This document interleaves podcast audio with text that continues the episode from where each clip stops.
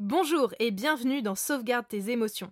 Pour cet épisode, je suis avec Harmonie, qui va nous parler d'un jeu auquel elle continue de vouer beaucoup d'admiration. Attrape ton ocarina et ton arc. Aujourd'hui, on parle de The Legend of Zelda. Salut Harmonie Salut Chloé, comment ça va? Ça va super Alors, la question ne s'est pas posée longtemps. Quand je t'ai parlé du concept du podcast, tu m'as tout de suite dit Zelda. Déjà, on parle de quel opus? Donc on parle de euh, Twilight Princess qui est sorti en 2006 sur euh, oui, si je me souviens bien. Ok. Et pourquoi? Bonne question. Euh, alors il est sorti en 2006 sur Wii, mais moi je n'y ai joué que beaucoup plus tard, c'est-à-dire quand j'ai emménagé dans mon premier appartement. Donc si je ne me trompe pas, c'est en 2010. Et donc c'est vraiment le tout premier Zelda auquel j'ai joué après avoir euh, fantasmé pendant des années sur euh, les persos dans Super Smash Bros.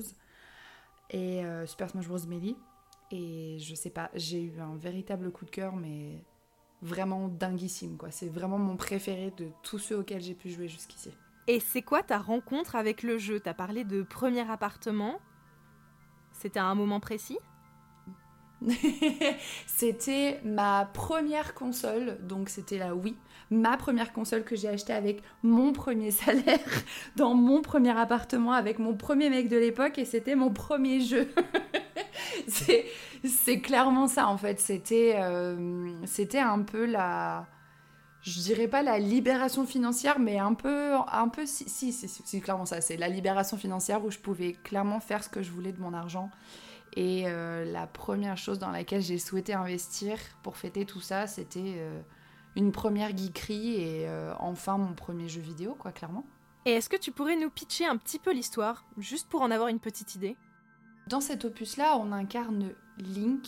Merci de ne pas mélanger Zelda et Link, car ce ne sont pas du tout les mêmes personnes. Link, c'est le chevalier et Zelda, c'est la princesse. Donc, euh, Link, à ce moment-là, je crois qu'il euh, a 17-18 ans et il est dans un village euh, qui s'appelle Tol, T-O-A-L, si je me souviens bien. Et au départ, c'est mignon, tu, tu, découvres un peu le village et tout ça. Et d'un coup, tu as des monstres qui envahissent ta ville, enfin qui envahissent ton village, et tu tombes dans un espèce de monde vraiment dark en fait et euh, tu passes de euh, Link euh, humain qui est en train de vivre sa meilleure vie avec ses potes, son cheval et tout ça, et tu passes dans le monde bah, de Twilight en fait. Et tu es sous la forme d'un animal et tu dois te libérer et tu rencontres des gens sur le chemin et tu apprends que... je vais pas tout pitcher non plus parce que ça peut prendre du temps, mais en gros voilà, tu dois réussir à trouver la balance entre la lumière et la part sombre entre guillemets. Et euh, je ne saurais pas comment pitcher ça de la manière la plus courte possible, tellement j'aime ce jeu. Mais voilà.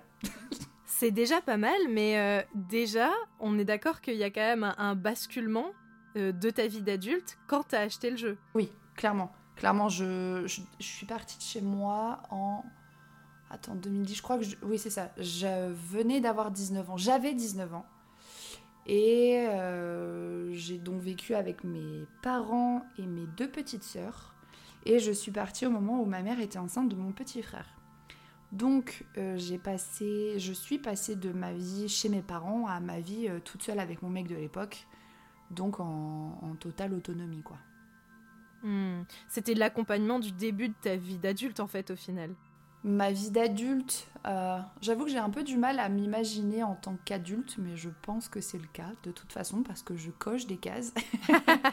Euh, je me suis toujours vue comme quelqu'un d'adulte parce que euh, je me suis occupée de, de ma première petite sœur et ensuite de ma deuxième petite sœur très très tôt. Donc en fait j'ai toujours été plus, plus responsable, je pense, que les enfants de mon âge quand j'avais 10, 11, 12, 13, 14 ans.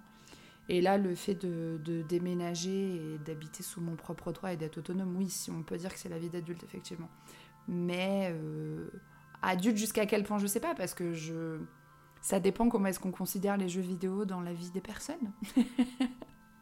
Mais c'est vrai qu'on se connaît très bien toutes les deux et je sais que ce sentiment de justement se poser devant un jeu vidéo, comme tu disais, euh, avoir les bonnes conditions, avoir ton appart avec ton argent, sorti de la vie familiale, du coup, c'est c'est rare, c'est pas vraiment ton fort. Tu restes rarement à rien faire pendant longtemps. Surtout si tu expliques que justement ta, ta, vie d'adulte, enfin ta, ta, vie de jeune fille, s'est quand même transformée à s'occuper de tes sœurs et tout ça. Qu'est-ce qui s'est passé avec Zelda? T'as eu un coup de foudre en fait? Ah ouais, franchement. Bah alors le coup de foudre le plus total. Donc, comme je disais, euh, c'était Twilight Princess, c'était mon vrai premier Zelda. Mais euh, j'ai toujours joué aux jeux vidéo parce que mes parents euh, avaient la. Alors attends, la Famicom, comment ça s'appelle? La Super Nintendo.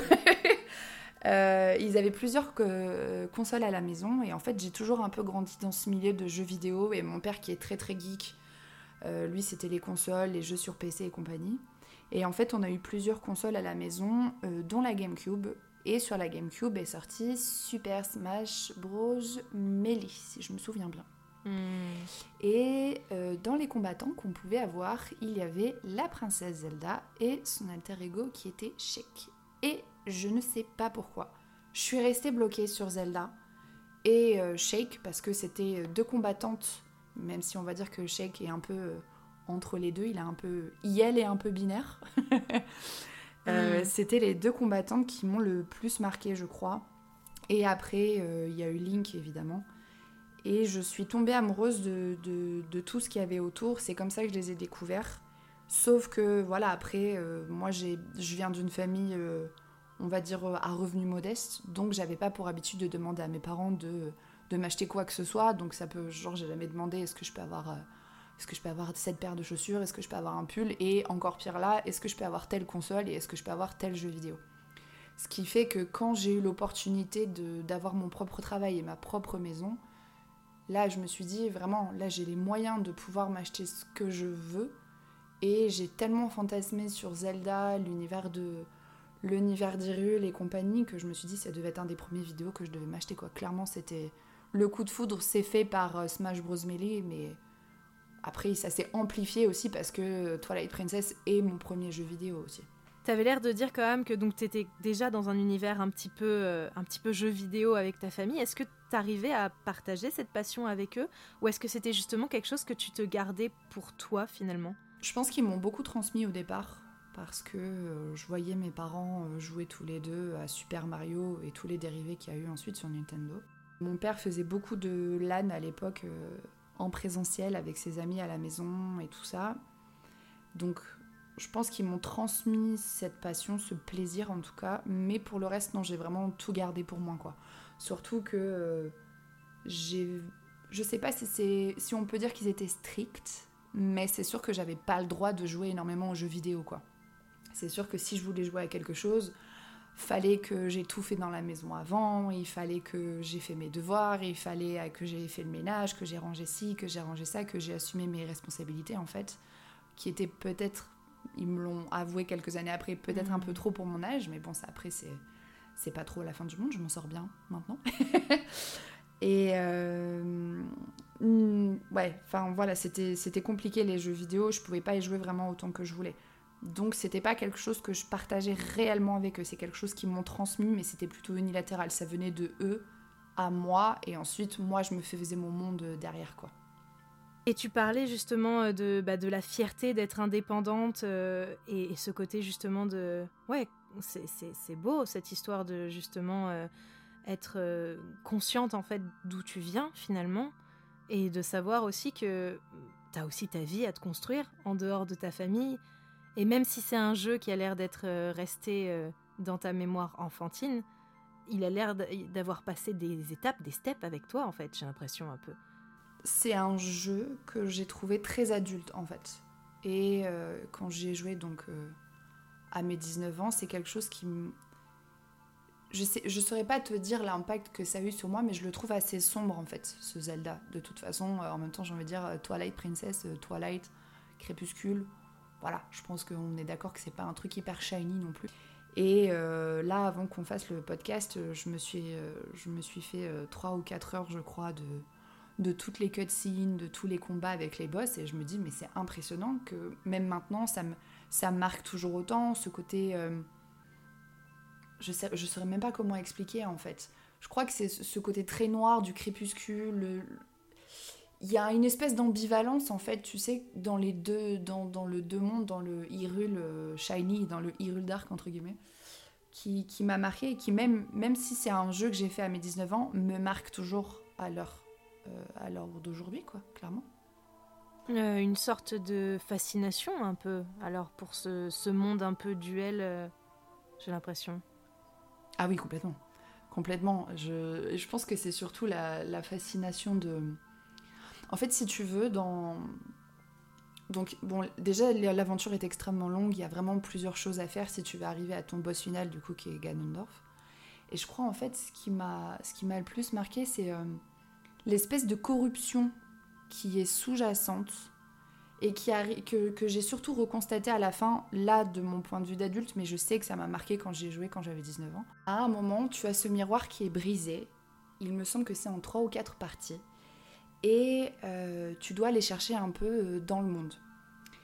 Et donc, euh, la première partie que tu retrouves, si je me souviens bien, tu dois passer par un monde glacé, et puis tu as des T'as le personnage d'une Yeti femelle, dont je suis désolée, je ne me souviens plus du tout du nom, qui en fait est fasciné par ce, par ce miroir et qui se regarde en permanence dedans. Et quand Link arrive enfin à ce fameux morceau de miroir, et eh ben, il voit cette personne qui se regarde dans le miroir et qui se trouve belle, belle au point que le miroir la, la consume totalement par sa noirceur.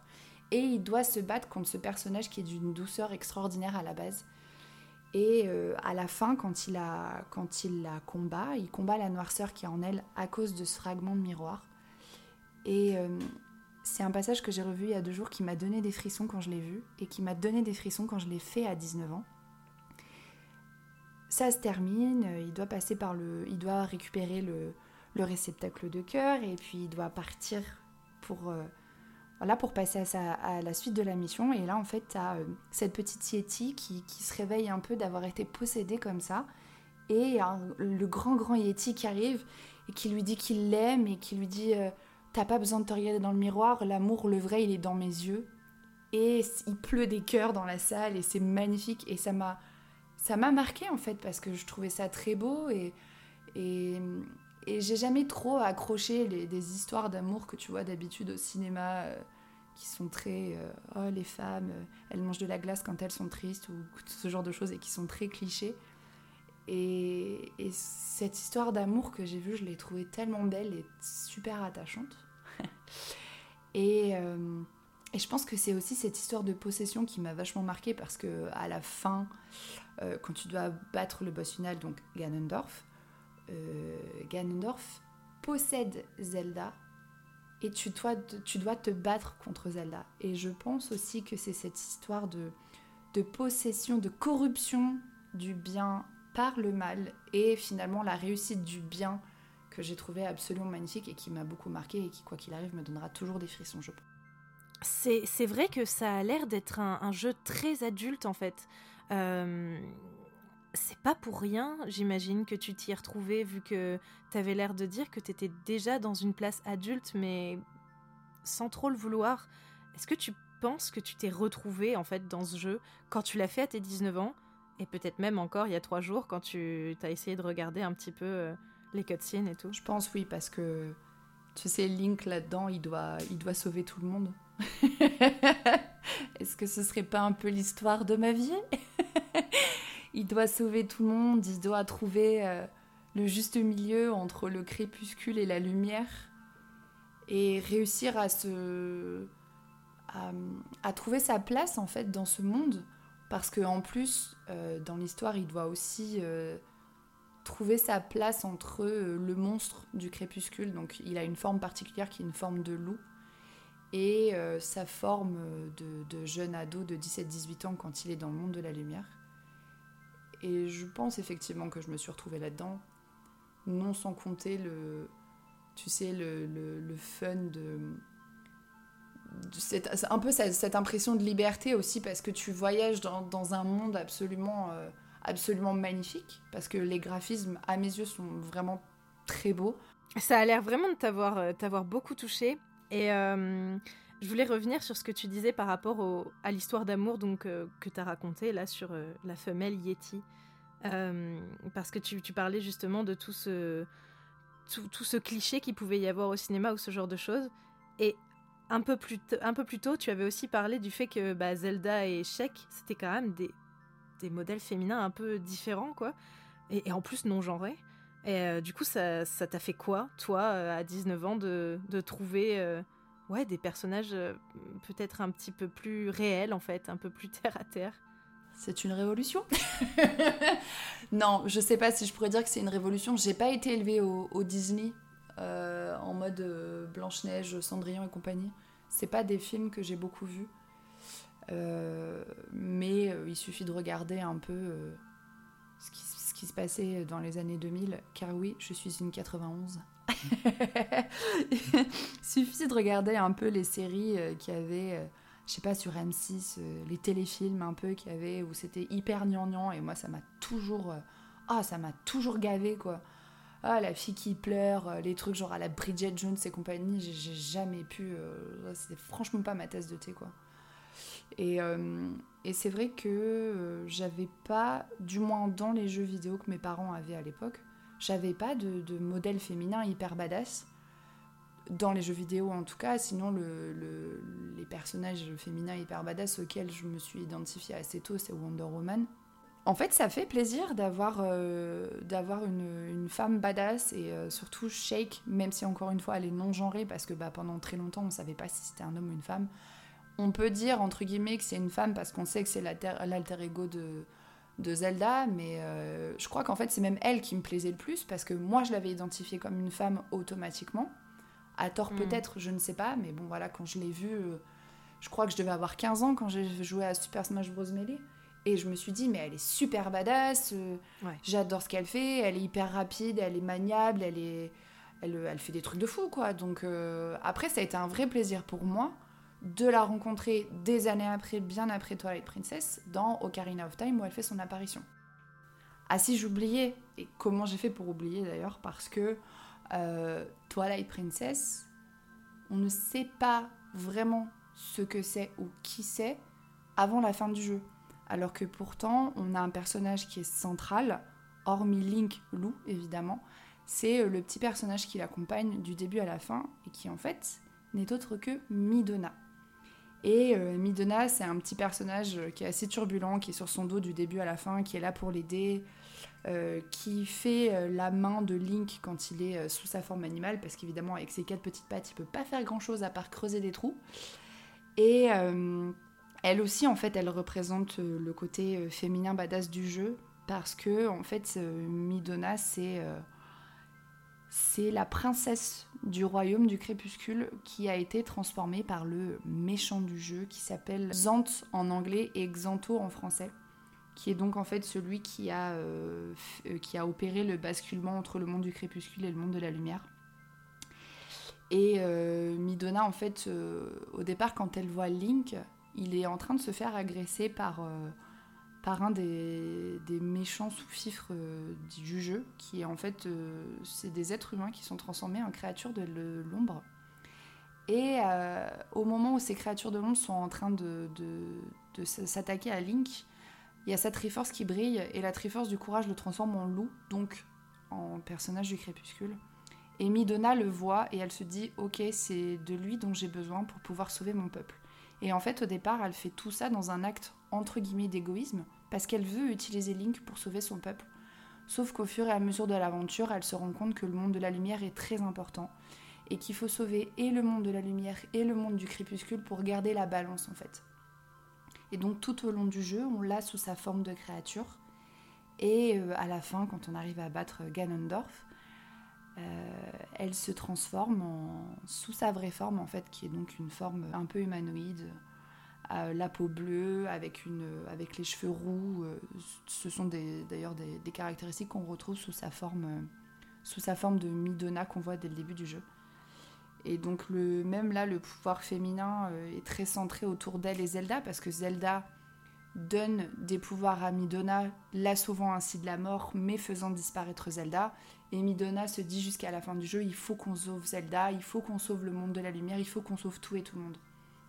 Et donc, bah, là aussi, ça rejoint un peu le côté, badass du jeu. Et je trouve que Midona est absolument centrale, bien qu'agaçante, mais elle est centrale jusqu'à la fin du jeu. C'est un personnage extrêmement important. Non, mais c'est vrai que ça fait, ça fait du bien d'avoir des, des, modèles différents. Et, et c'est là où on voit aussi que le jeu vidéo, il est, il est très très riche en, en représentation. Et ça fait du bien. Et euh, tout à l'heure, tu parlais aussi euh, du monde duel, donc de ce que je comprends, parce que moi, je n'avoue, j'y ai pas joué. Par contre, ça me donne très très envie. Euh, il y a le crépuscule et puis il y a la partie jeune, en fait, de Link de 17-18 ans, de ce que j'ai compris, en forme animale. et tu parlais justement d'une fascination de ce côté-là, un peu crépusculaire. J'ai l'impression que ça te, ça te plaît. Il y, y, a quelque chose qui est un peu ancré en toi. Est-ce que tu as une, une, scène dont tu te souviens ou un souvenir lié à ça, peut-être, qui t'aurait marqué? Ah oui, complètement. Comme je disais, il y a le monde, on va dire entre guillemets le, monde de la lumière et le monde du crépuscule.